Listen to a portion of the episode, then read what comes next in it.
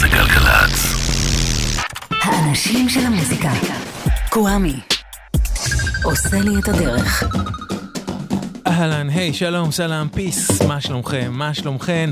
רוני טרנובסקי סאונד, קוואמי כאן איתכם ואיתכן, והשעה השנייה שלנו הפעם, בעוד כשעה, תהיה במסגרת הקוואמיפדיה, זו המסגרת בה אתן ואתם יכולות ויכולים לבקש ממני איזה נושא שבא לכם לתוכניות שיש מצב שאני אממש.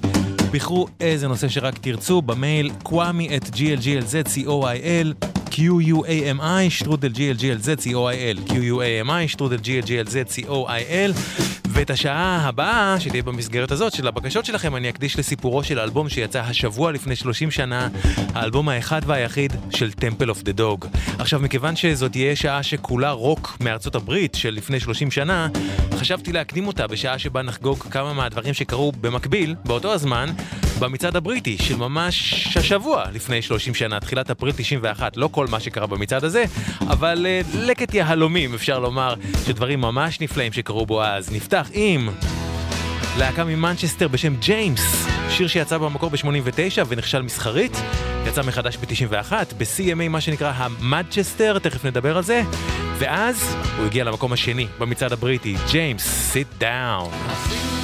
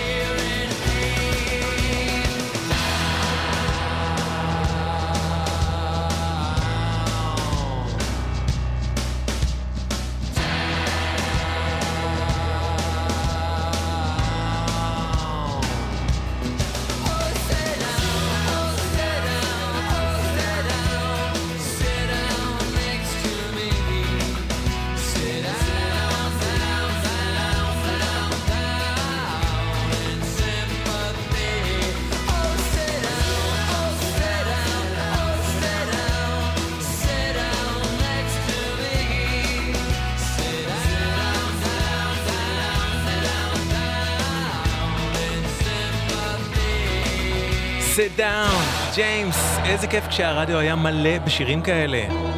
כלומר, גלי צה"ל של אותה תקופה, לפני 30 שנה. לפני ה Britpop היו ימי ה Madchester, בהם מלא להקות בריטיות קטנות שהגיעו ממנצ'סטר או שהיו ברוח דברים שקרו ממנצ'סטר, שילבו השפעות של רוק מה sixties, עם גרובים שחורים, עם אווירת מסיבות, וזה היה כל כך כיף. הבאה בתור שעשתה חיל השבוע לפני 30 שנה במצעד הבריטי הייתה מוק טרטלס, שהסולן שלה מרטין קוגן הוא אח של הקומיקאי והשחקן סטיב קוגן. זה הלהיט שלהם, Can you dig it? מוק טרטלס.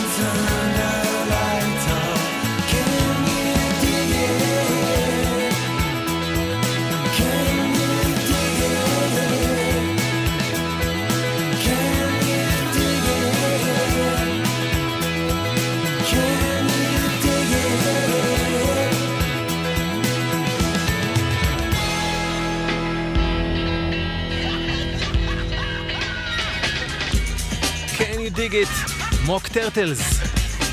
אנחנו עם כל מיני יהלומים מהמצעד הבריטי שלפני 30 שנה, אפריל 91. dance, סימפולים, היפ-הופ, היו כולם עדיין עולמות חדשים בתחילת ה nineties, ובמצעד הבריטי הייתה אז המון פתיחות למשחקים בין העולמות האלה, כמו למשל הסינגל הזה של הרכב לונדוני בשם Definition of Sound. Wear your love like heaven.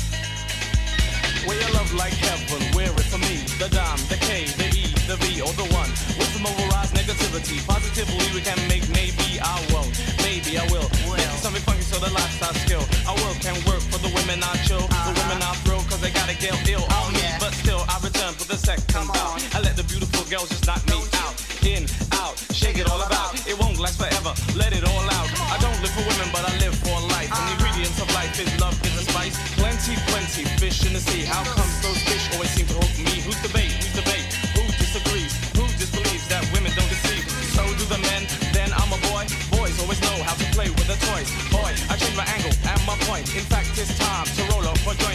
This crew is of less than seven. Wear your love like heaven.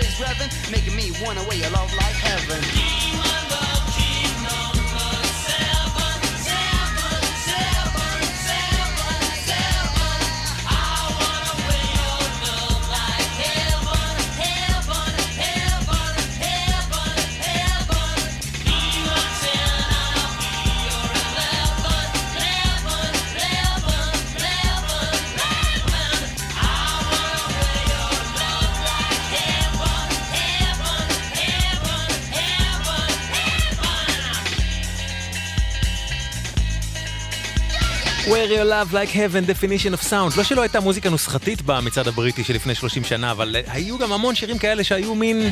מה זה? כלומר, משהו חופשי לגמרי, שלא מנסה להסתדר עם דברים אחרים שקורים באותו זמן, וזה היה תענוג. עוד חיבור אופייני לתקופה היא בין דנסיות לבין דברים אחרים, כמו רגה במקרה הזה ופופ sixties, הוא הקטע הבא של Scritti Politti, שהתחילה כלהקה ג'אזית פופית באייטיז. והם חברו פה לזמר הרגה שבא רנקס כדי לחדש שיר מ-1964 של הביטלס. Shabba, give the world a touch. Now, Green, step up.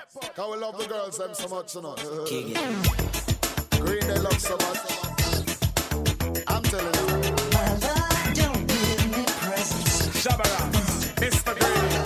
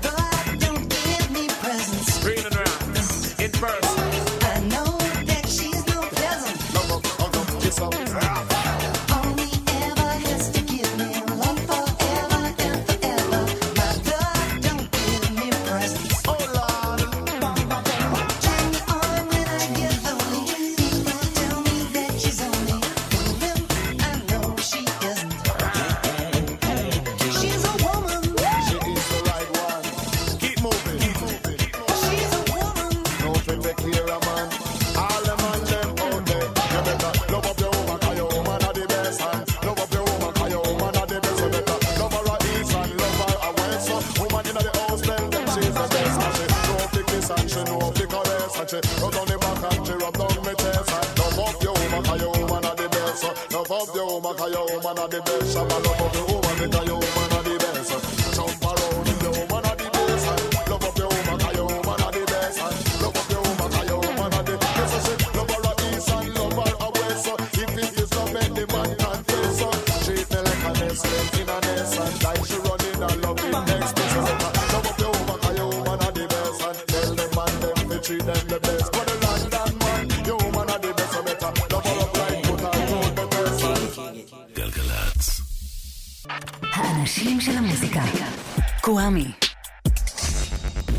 את הלילה.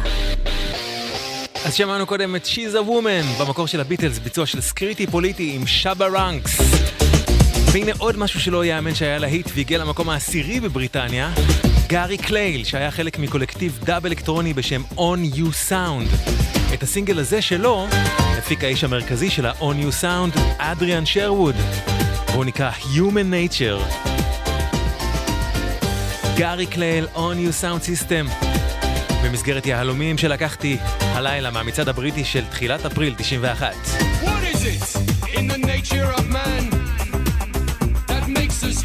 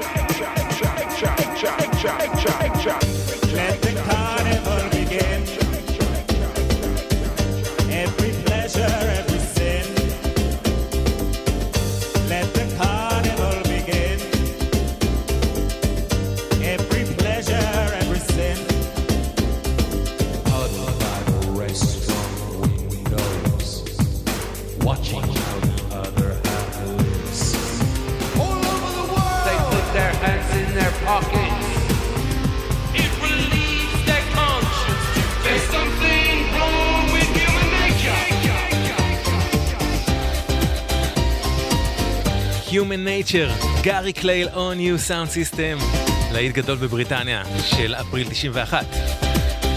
הדבר הבא, גם הוא היה להיט גדול וגם בארץ, וזה משהו שאפילו עוד יותר לא יאמן שבכלל היה להיט. מדובר, שימו לב טוב, בלהיט של בארט סימפסון. אני לא צוחק איתכם. הסימפסונס, בכיכובו של בארט. זה שיר שהיוצר של הסימפסונס, מאט גרונינג, כתב יחד עם די.ג'יי ג'זי ג'ף, אותו אחד שעבד עם וויל סמית.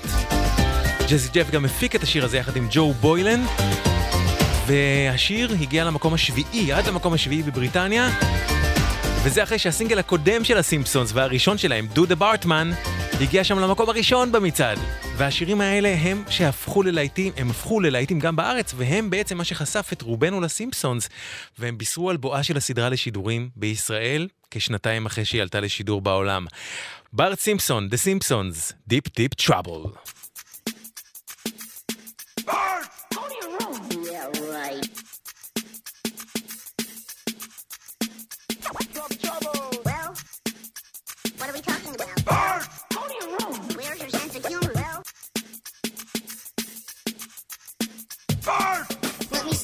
start, then take it away. My name is Simpson Bartholomew J. That's Bart with an art and a capital B, then Simp plus S-O-N. That's me. Introductions aside, let's move right along. You can all sing along at the sound of the gong. Once upon a time, about a week ago, all of a sudden trouble started to grow. Alarm was buzzing, I was snoozing. Supposed to get up now, but I was refusing to let reality become an intrusion. Cause in dreamy dreamland, I was cruising. But the buzz kept buzzing, my head kept buzzing. Gave the radio a throw and heard an explosion. Opened up my eyes to my surprise. There stood Homer in his temperature rise. I was chillin', he was yelling. Face all distorted cause he was propelling. It wasn't what he said, but more of his tone. The usual jive, put your nose to the grindstone. I said, I'm real sorry, but that didn't cut it. I started to protest, but Dad said, Shut it! Get up, mow the lawn, move it on the double. Cause if you don't, you're in deep, deep trouble.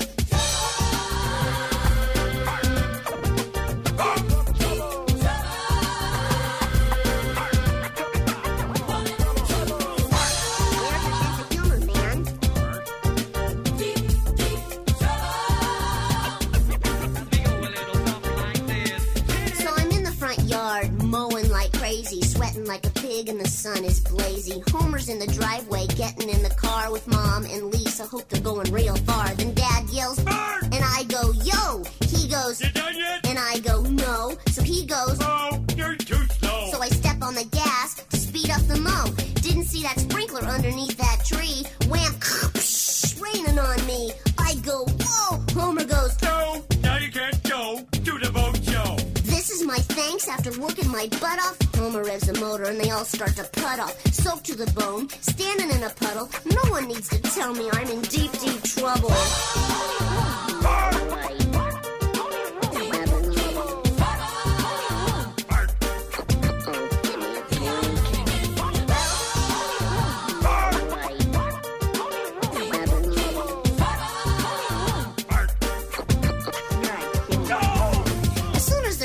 as I'm stretched on a lawn, looking at the sky with my sunshades on. Now, I've never ever claimed that I was a smarty, but inspiration hits me. Let's have a party! Called up my posse, they were here in a flash. They brought all their pals, we started to thrash. There oh, was romping and stomping, an occasional crash. A fist fight or two, and Nintendo for cash. We raided the fridge, dogs raided the trash. I got a little worried when the windows got smashed. The next thing you know, mom and dad are home. The kids disappear, and I'm all alone. Everything's silent except for my moan and the low bluesy tone of a saxophone. They look at me, then they go into a huddle, get the sinking sensation I'm in deep, deep trouble. איזה שיר גאוני. Deep, deep trouble, אשכרה הסימפסונס. ואומרים מאט גריינינג, ולא איך שאמרתי קודם, ותודה ברק דיקמן הנפלא על התיקון.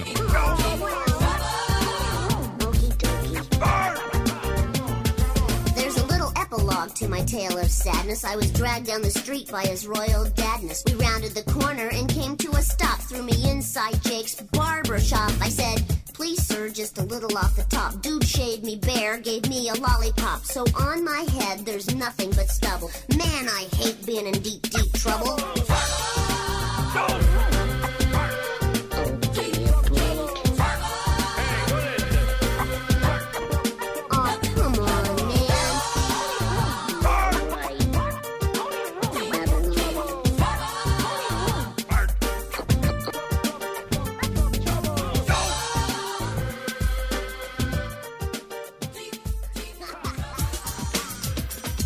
ועכשיו, צמד בריטי נשי, לשעבר זמרות הרקע של ה Communards, שסולן ה Communards בעצמו, ג'ימי סמרוויל, עשה להן קולות רקע בשיר אחר באלבום, אבל אנחנו נשמע את הלהיט האחד והיחיד שלהן, קראו להן Banderas. ובשיר הזה שימו לב, בגיטרה ג'וני מר מה Smiths, ובגיטרה וקולות רקע ברנרד סמנר, סולן New Order. Banderas, This is your life.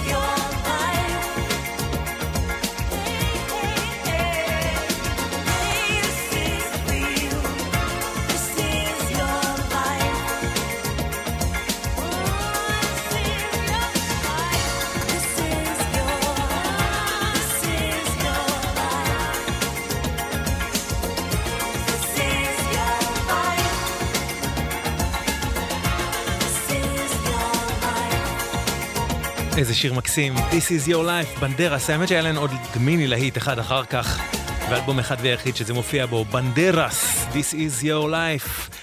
השיר הבא יצא כסינגל של הרכב בשם מאסיב. מאסיב בעצם קיצרו את אה, שמם למאסיב ממאסיב עתק. כי השיר הזה שלהם, שנשמע מיד, יצא לקראת סופה של מלחמת המפרץ, והם חששו שאם המילה עתק לא ישמיעו אותם ברדיו, אז הם קראו לעצמם מאסיב. אדריאן שרווד שהפיק את Human Nature של גארי קלייל ששמענו לפני כמה שירים, אותו אדריאן שרווד הוא שהכיר את הזמרת המדהימה שרה נלסון לחבורת המוזיקאים, המפיקים והדי-ג'יי מבריסטול, The Wild Bunch.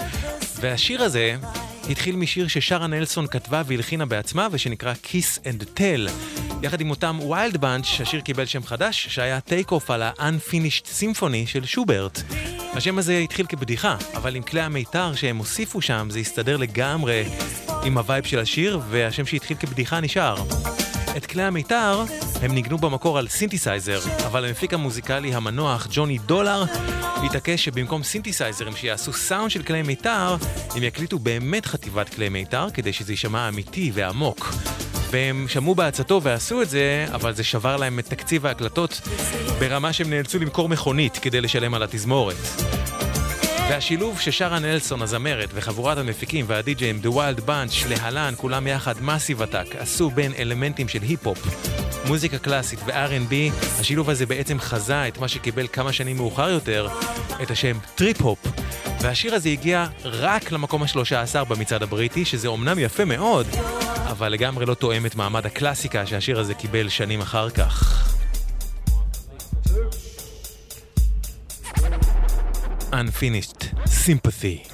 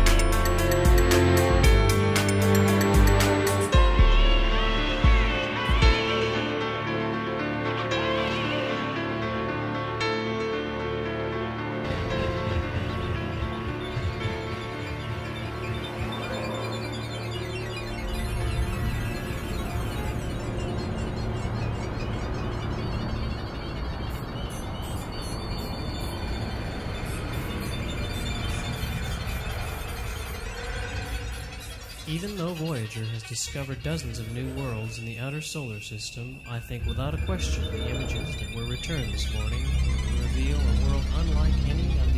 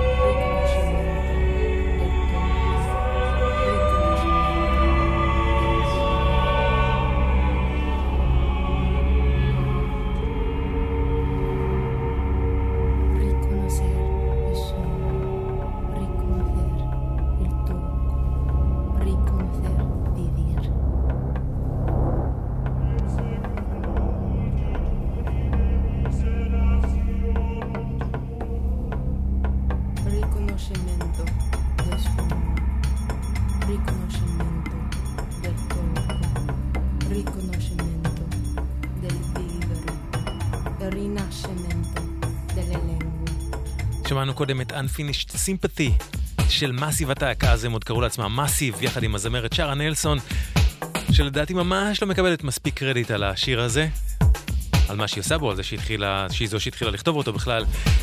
וזה מתוך אלבום הבכורה של Massive Attack, Blue Lines, שיצא החודש לפני 30 שנה, ב-8 באפריל 91. שישה ימים לפניו, ב-2 באפריל 91, יצא אחד מאלבומי המפתח בתולדות האלקטרוניקה. The Orb's Adventures Beyond the Ultra World.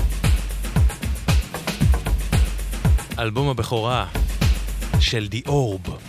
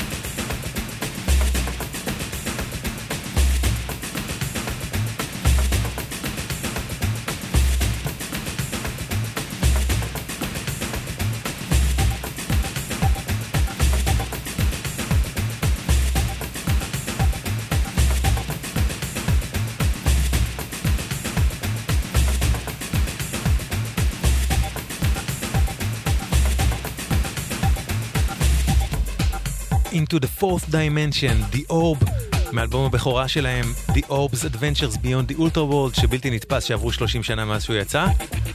ובאלבום הזה, The Orb, הבריטים, לקחו מצד אחד את ההאוס, שהייתה המוזיקה החדשה שהלהיטה את רחבות הריקודים. מצד שני הם לקחו את האמביאנט, שגם היה דבר חדש, שנחשב למוזיקה שנרגעים איתה, אחרי המסיבות, החלק השקט, הצ'יל. Orb שילבו את שני הדברים האלה, והפכו את ההאוס למשהו שיכול להיות מרגיע או מלטף, ואת האמביאנט למשהו שאפשר לרקוד איתו. ובגדול, לכן אלבום הבכורה הזה שלהם הוציא לדרך את מה שנקרא אמביאנט האוס. נשמע עוד קטע מתוכו, בו הם סימפלו קטע של סטיב רייך שנוגן על ידי פאט מת'יני, יחד עם מפוחית מקטע של אניו מוריקונה, יחד עם תופים משיר של הארי נילסון, ובגאונות הם סימפלו קטע מראיון של הזמרת הנהדרת ריקי לי ג'ונס. They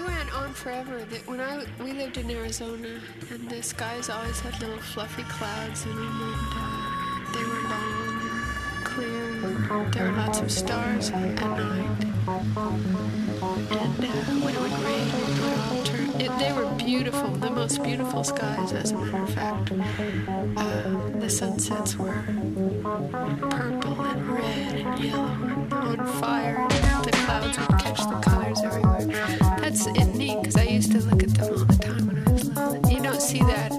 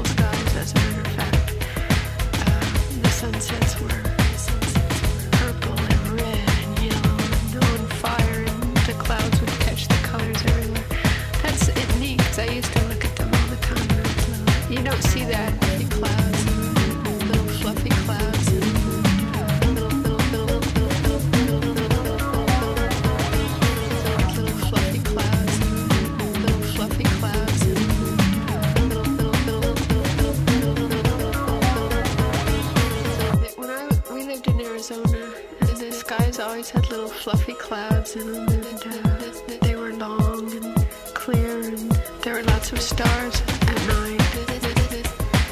And uh, when it would rain, it would all turn. It, they were beautiful, the most beautiful skies, as a matter of fact. Uh, the sunsets were purple and red and yellow and on fire, and the clouds would catch the colors everywhere.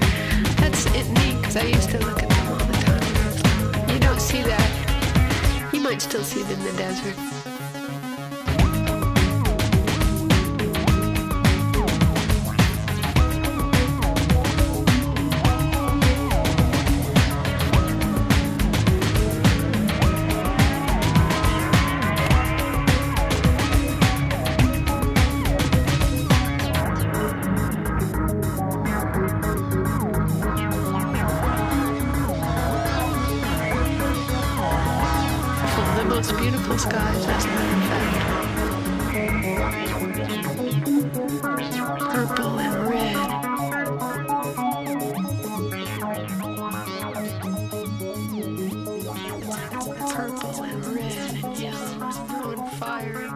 Little Fluffy Clouds, קולה של ריקי לי ג'ונס שסומפל ללא שום אישור בקטע הזה של The Orb. והנה צמד מפיקים בשם Quartz, גם הם מבריטניה, הם חברו לזמרת בריטית בשם דינה קארול, ויחד הם הוציאו את הקאבר הזה לשירה של קרול קינג, במקור מהאלבום Tapestry מ-71, ועם הקאבר הזה הם הגיעו למקום השמיני בבריטניה. קווארץ עם דינה קארול, It's too late. Hidden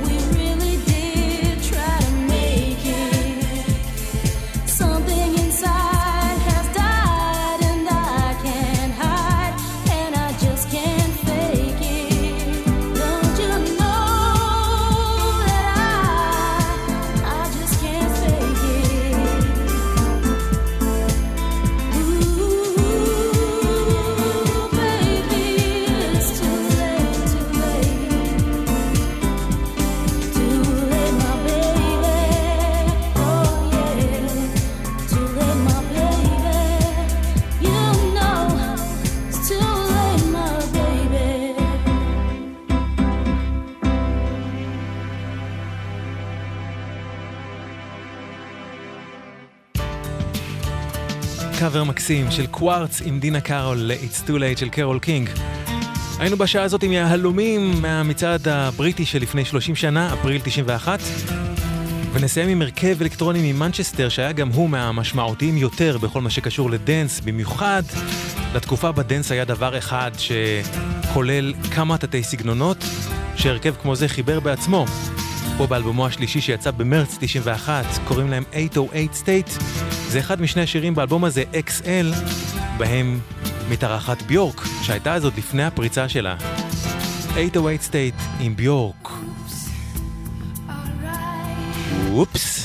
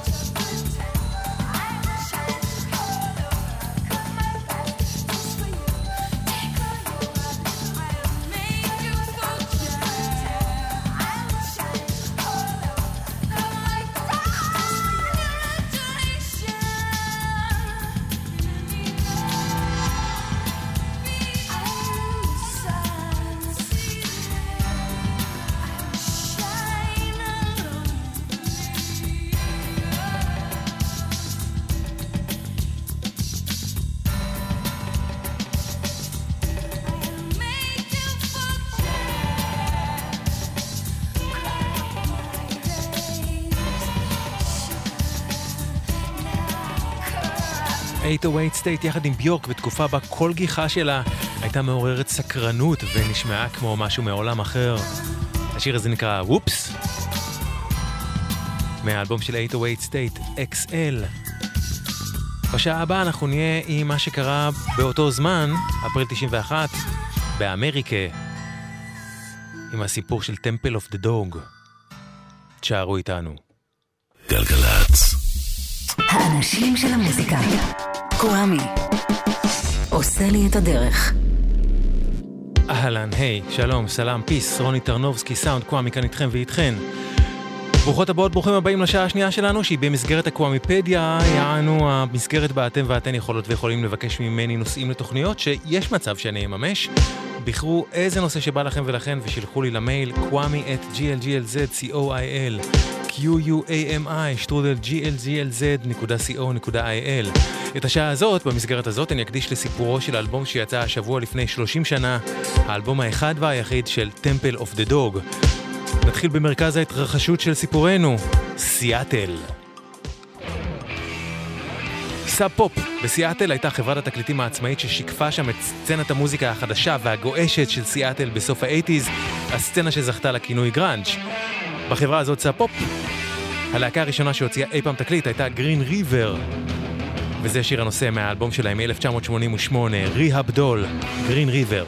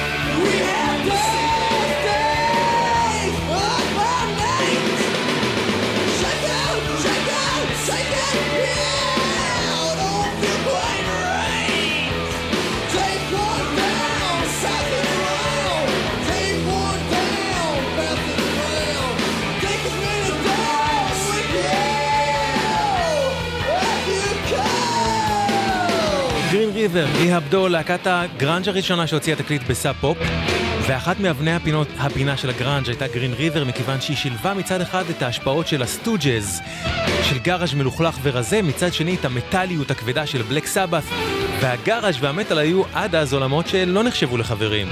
מהלהקה הזאת Green River אחרי הפירוק שלה התפצלו שתי להקות. הסולן מרק ארם והגיטריסט סטיב טרנר הקימו את Mudhoney. וכבר באותה שנה בה יצא האלבום של Green River, 88, חברי הלהקה ג'ף אמנט וסטון גוסארד, יחד עם חבר Green River נוסף, ברוס פיירוות'ר, הקימו להקה עם המתופף גרג גילמור ועם זמר בשם אנדרו ווד, להקה בשם Lords of the Wasteland. לא הרבה אחרי כן, Lords of the Wasteland שינתה את שמה והפכה ל-Mother Love Bone. אותו אנדרו ווד שהיה הסולן שלהם, היה לפני כן הסולן של להקה בשם Malfunkshun, שהוא הקים עם אחיו קווין ווד. האלבום היחיד של מל פונקשן יצא ב-95, רק כחמש שנים אחרי מותו של ווד, וכך הם נשמעו.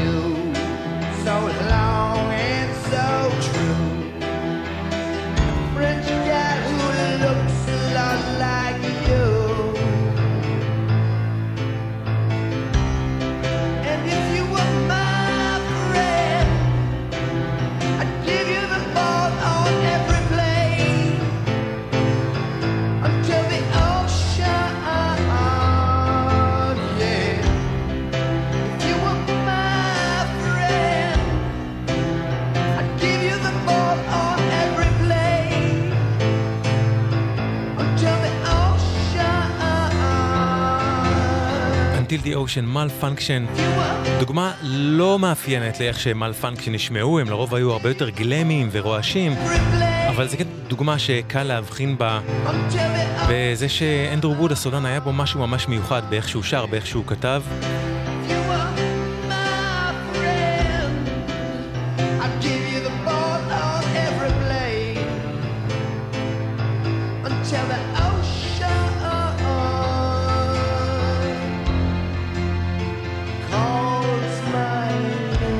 יופי, Until the Ocean Malfunkshun. אותו אנדרו ווד, הסולן של Malfunkshun, אהב רוק אצטדיונים גלמי, והוא רצה להיות כמו הגיבורים שלו, שהיו פרדי מרקיורי, אלטון ג'ון ופול סטנלי מלהקת Kiss. השילוב בין הגלמיות של אנדרו ווד מ Malfunkshun יחד עם הגרנג'יות החדשה של סטון וג'ף מ Green River הולידה את Mother Love Bone, להקה שחיברה בין כל העולמות האלה, וכך הם נשמעו.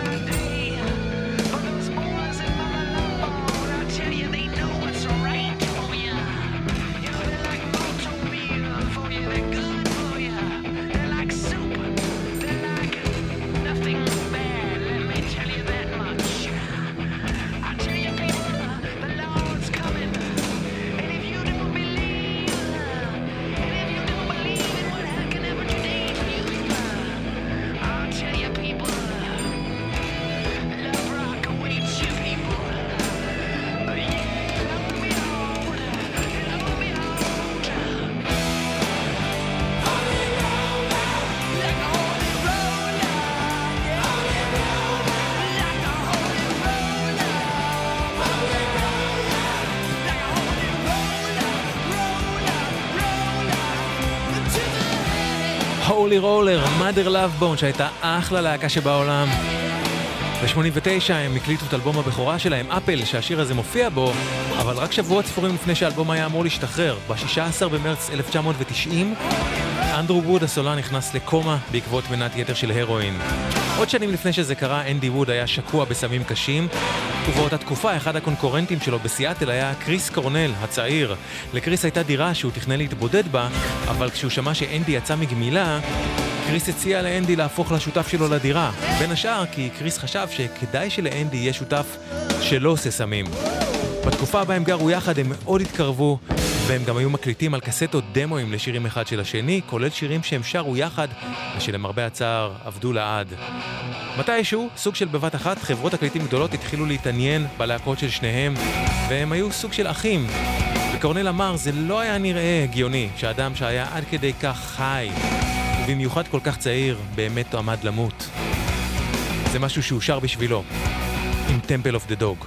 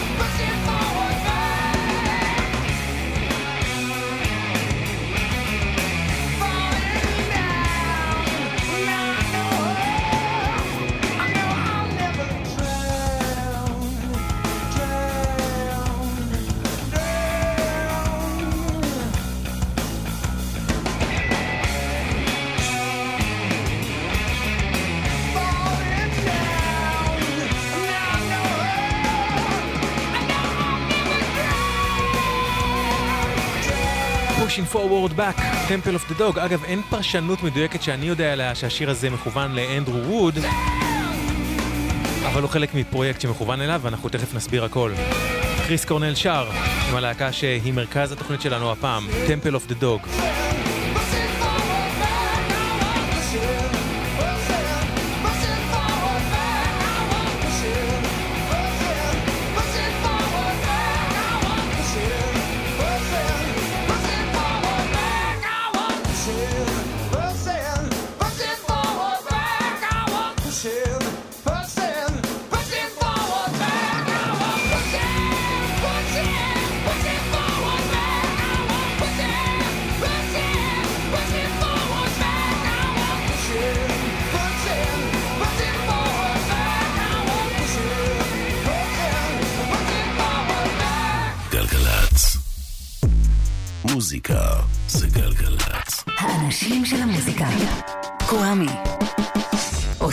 הדרך. באותו זמן בו כל מה שסיפרתי עד כה בשעה הזאת התרחש, קריס קורנל היה הסולן של Soundgarden, אז להקה צעירה מסיאטל גם היא, שיחסית ללהקות כמו Green River ו Mother Love Bone ששמענו, געשה בכיוון יותר מטאלי, רציני וכבד. היה ברור כבר אז שקריס קורנל הוא זמר מטורף, אבל עד לאיזה עומקים רגשיים הוא מסוגל להגיע, אפשר היה לדעתי לגלות רק כשיצא Temple Of The Dog. כך הוא נשמע באלבום השני של Soundgarden, זה שקדם לטמפל אוף דה דוג, Louder Than Love, שיצא ב-89.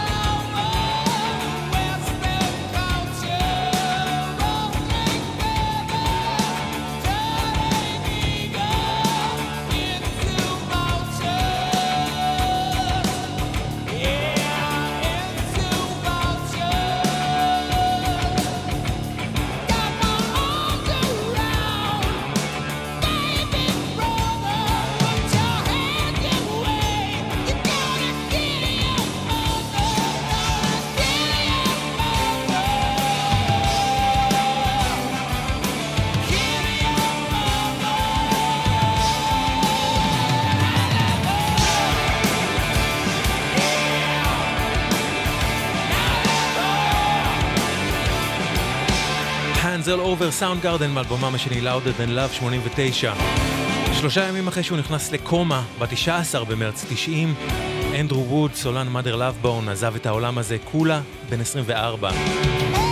קריס קורנל ואנדרו היו כל כך קרובים שהמשפחה של אנדי חיכתה לקורנל כדי שיגיע לבית החולים אחרי שהוא היה בניו יורק ורק אז הם ניתקו את אנדי ממכונות ההנשמה כשהם הבינו שזה הסוף. ג'ף אמנט, חבר Mother Love Bone, הרגיש אחרי מותו של אנדי שהוא סיים עם עולם המוזיקה והוא חשב ללכת לקולג' לעשות תואר באומנות. זה היה כך עד שהוא קיבל הצעה להצטרף כבסיסט ללהקה בשם War Babies, שלדבריו הנגינה איתם החזירה לו את האהבה למוזיקה. אחרי כחודש עם ה-War Babies, ג'ף אמנט קיבל טלפון ממייק מקרידי, גיטריסט שעבד אז בפיצריה לא רחוקה מג'ף אמנט, ושאמר, אתה צריך לבוא לג'מג'ם עם סטון, גוזארד ואיתי. ואני הייתי, סיפר ג'ף אמנט, הוא אמר, אני הייתי, אה, אני לא יודע. אווירת היצירה של מאדר לאבבון לא הייתה הבריאה ביותר. לא ידעתי אם אני רוצה להתמודד עם זה שוב. ומייק מקרידי אמר שהם עומדים לעשות כמה דמואים ושזה עומד להיות עם מי שהיה אז המתופף של סאונד גארדן, מאט קמרון. מה שהיה סופר מלהיב כי כולנו חשבנו שמאט הוא אחד המתופפים הכי גדולים בסיאטל. עשינו חזרה או שתיים וזה התחיל לקבל חיים משלו. בזמן הזה אותו ג'ף אמנט, הבסיסט, וסטון גוזארד, הגיטריסט, שניהם יחד עוד מגרין רבר, בילו המון זמן יחד והחלו לאחות את השברים האישיים שהם הותירו בימי מאדר לאבבון. וקריס קורנל סיפר, אני לא ממש זוכר אותי עושה משהו אחרי ההלוויה של אנדי, חוץ מלהיסחף לחלוטין בתוך האבל של הרגע. אבל אחרי כמה שבועות כתבתי שני שירים בשביל אנדי, ואני לא זוכר את הקלטת הדמואים, אבל אני זוכר את הרעיונות ואת כתיבת המילים, כי הן היו ממש שונות, ועירבו בתוכן אדם אמיתי. זה לא היה משהו שנהגתי לעשות. בדרך כלל הייתי כותב דמות שחלקה הייתה אני וחלקה הייתה דמות בדיונית, אבל המילים האלה ספציפית שיקפו את אנדי ואת הרגשות שלי כלפיו. נקססתי את שני הדמואים לקסטה אחת, והיה לי רעיון אולי להקליט אותם עם להקה, שזה יהיה קול כמחווה, וגם שזה יהיה משחרר, ואולי זה גם ייקח קצת זמן, כי משעה לשעה נהיה יותר ויותר קשה להתמודד עם זה. עכשיו, המנהל של Mother Love Bone חלק משרד עם סוזן סילבר, שהייתה אשתו של קריס קורנל. באחד הביקורים שלו שם, סוזן סיפרה לג'ף אמנט על שירים חדשים שקריס כתב, ולמחרת הביאה לו את הקסטה. כשהקשבתי לדמואים האלה, הם היו פשוט מושלמים, סיפר ג'ף אמנט. השירים היו ממש התנתקות מ Soundgarden, וקריס ניגן בכל הכלים. שבועיים אחרי שקריס מקסס את הדמואים, הוא סיפר, נתקלתי בג'ף אמנט, והוא סיפר שהוא שמע את השירים, שהוא אהב אותם ושהוא רוצה להקליט אותם. וזה מה שהם עשו, וזה השיר הראשון שקריס קורנל כתב ושר. לזכרו של אנדי ווד.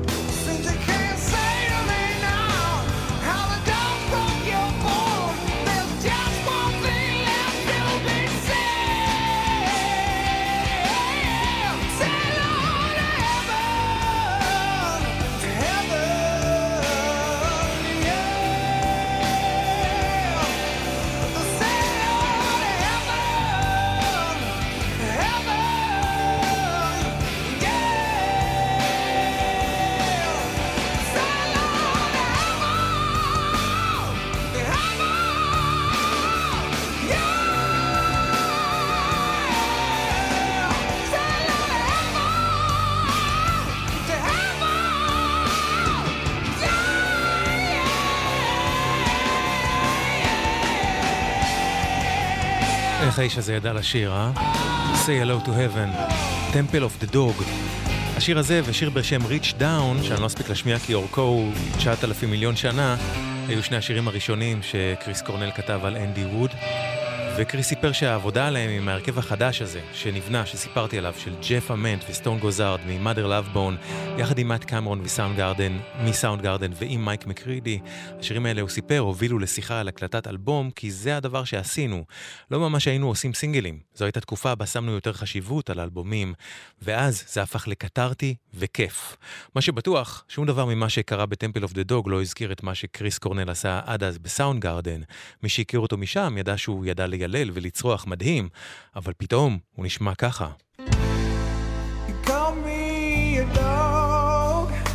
Well, that's fair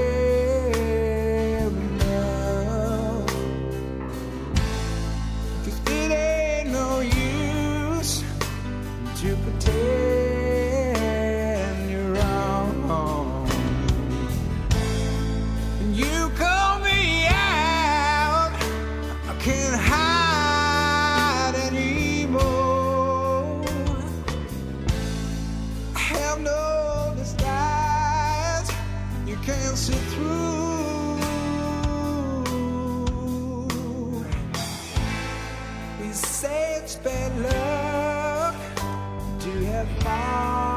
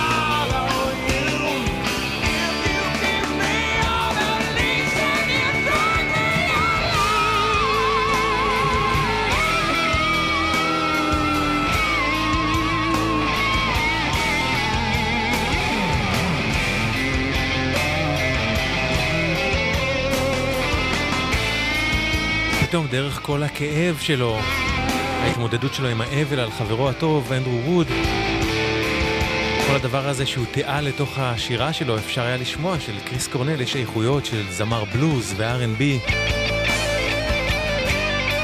Temple of the Dog, Call me a dog.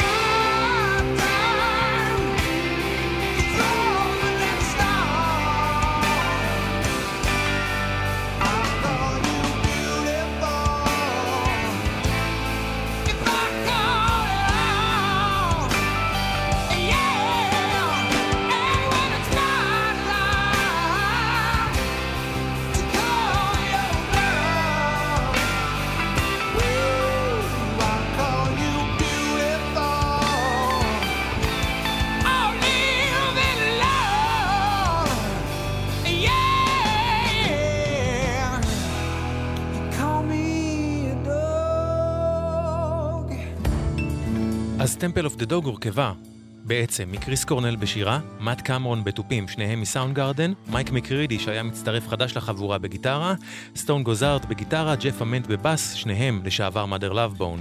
לא כל השירים באלבום התייחסו לאנדרו ווד, אבל כל הפרויקט היה מחווה לו, דרך להתמודד עם האבל ולהיפרד ממנו. ולכן, הנה עוד אחד של Mother Love Bone, הלהקה שאנדרו ווד היה הסולן שלה מאלבומם היחיד, Apple, מ-1990. You ever heard the story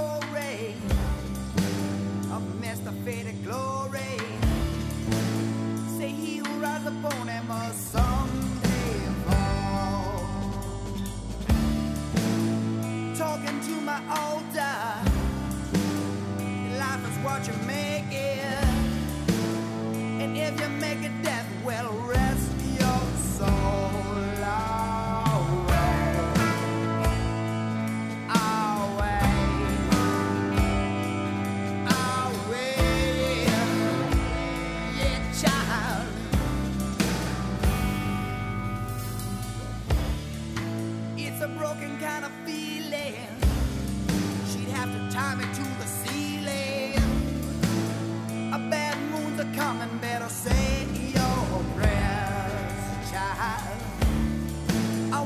tell you that I love you, but does it really matter?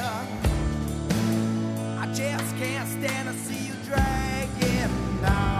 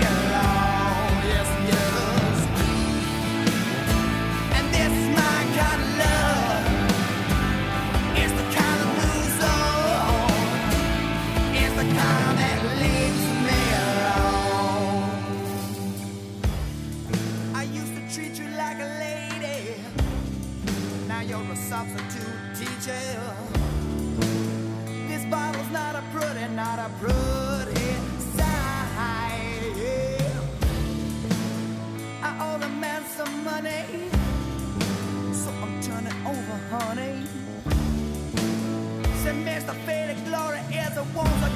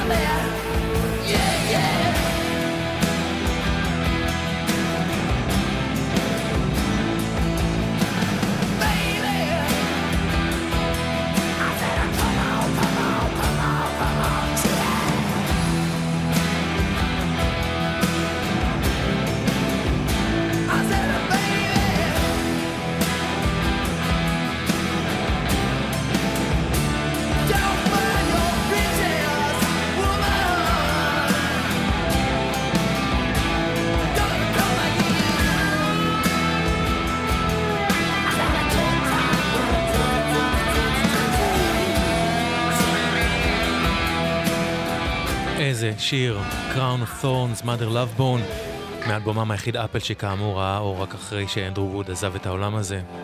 קריס קורנל סיפר, קיבלתי שלושה קטעים אינסטרומנטליים מג'ף אמנט וסטון גוזארד, ועליהם כתבתי את Forward World, Pushing Forward Back, שאני אומר בסוגריים ששמענו קודם, ואת Times of, Times of Trouble. והוא סיפר, יש רפרנסים לאנדי ווד ב-Times of Trouble, אבל השיר הזה היה קצת יותר על איך אני הרגשתי באותו זמן. כך הוא נשמע, Temple of the Dog, Times of Trouble. When the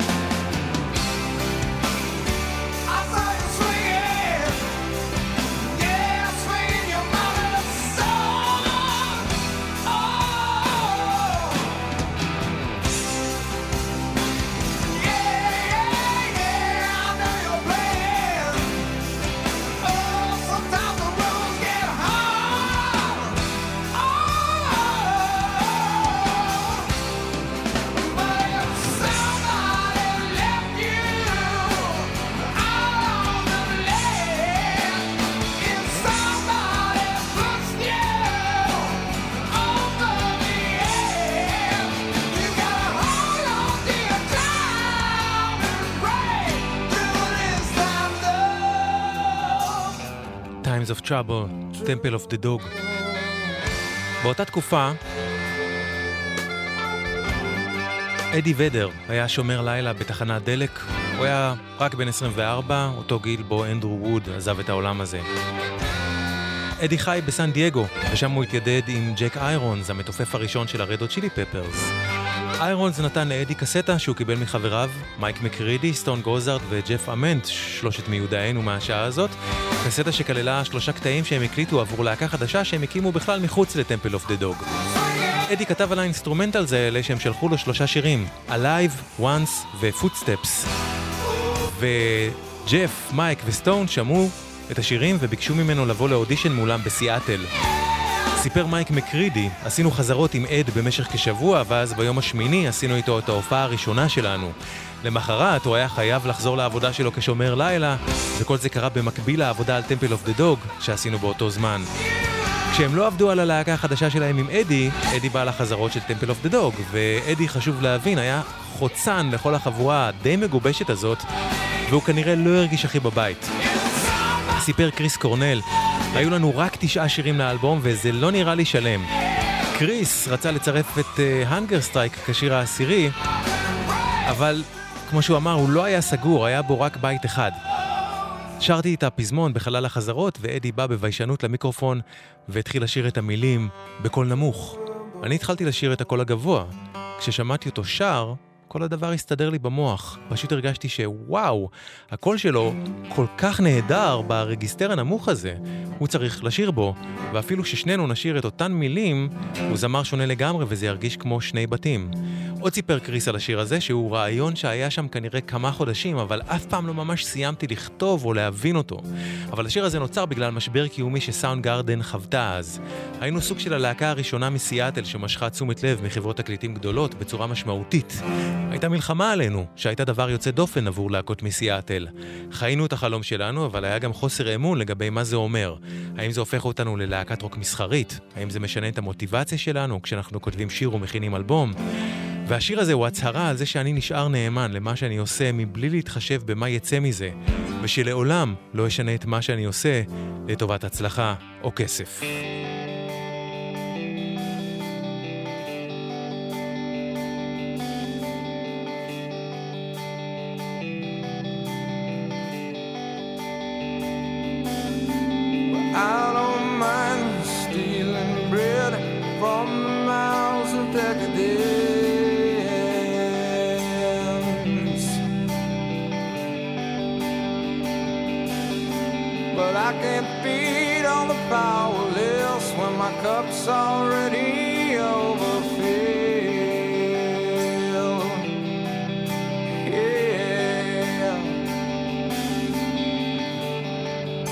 But it's on the table, the fire's cooking, and the farming babies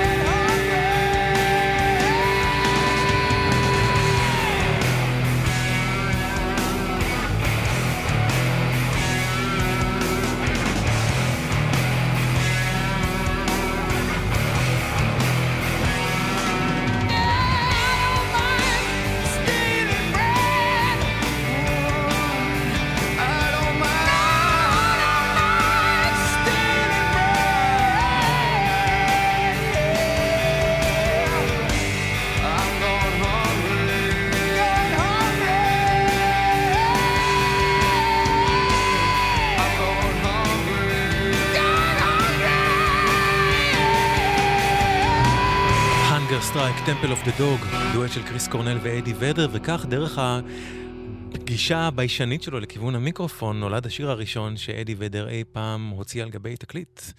והלהקה שהוא עבד עליה, במקביל ל-Temple of the Dog, הייתה Pearl Jam, חמישה חודשים אחרי שיצא האלבום של Temple of the Dog, בסוף אוגוסט 91 יצא 10, אלבום הבכורה של Pearl Jam.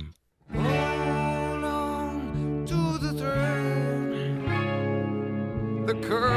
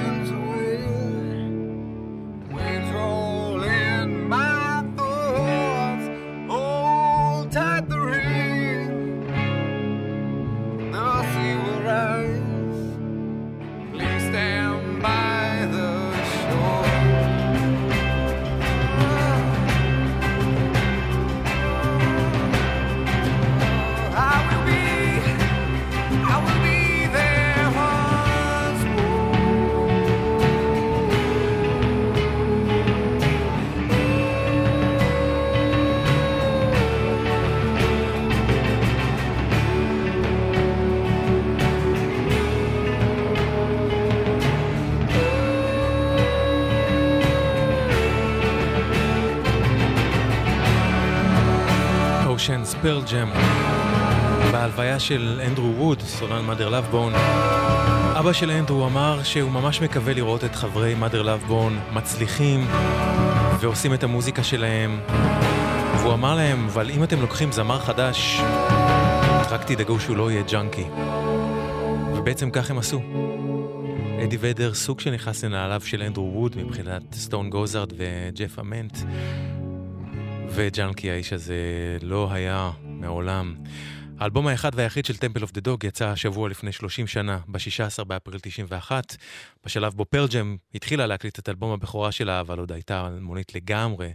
ולמרות ביקורות מעולות, האלבום של ה-Temple אפילו לא נכנס למצעד האלבומים האמריקאי, הוא היה כישלון מסחרי מוחלט.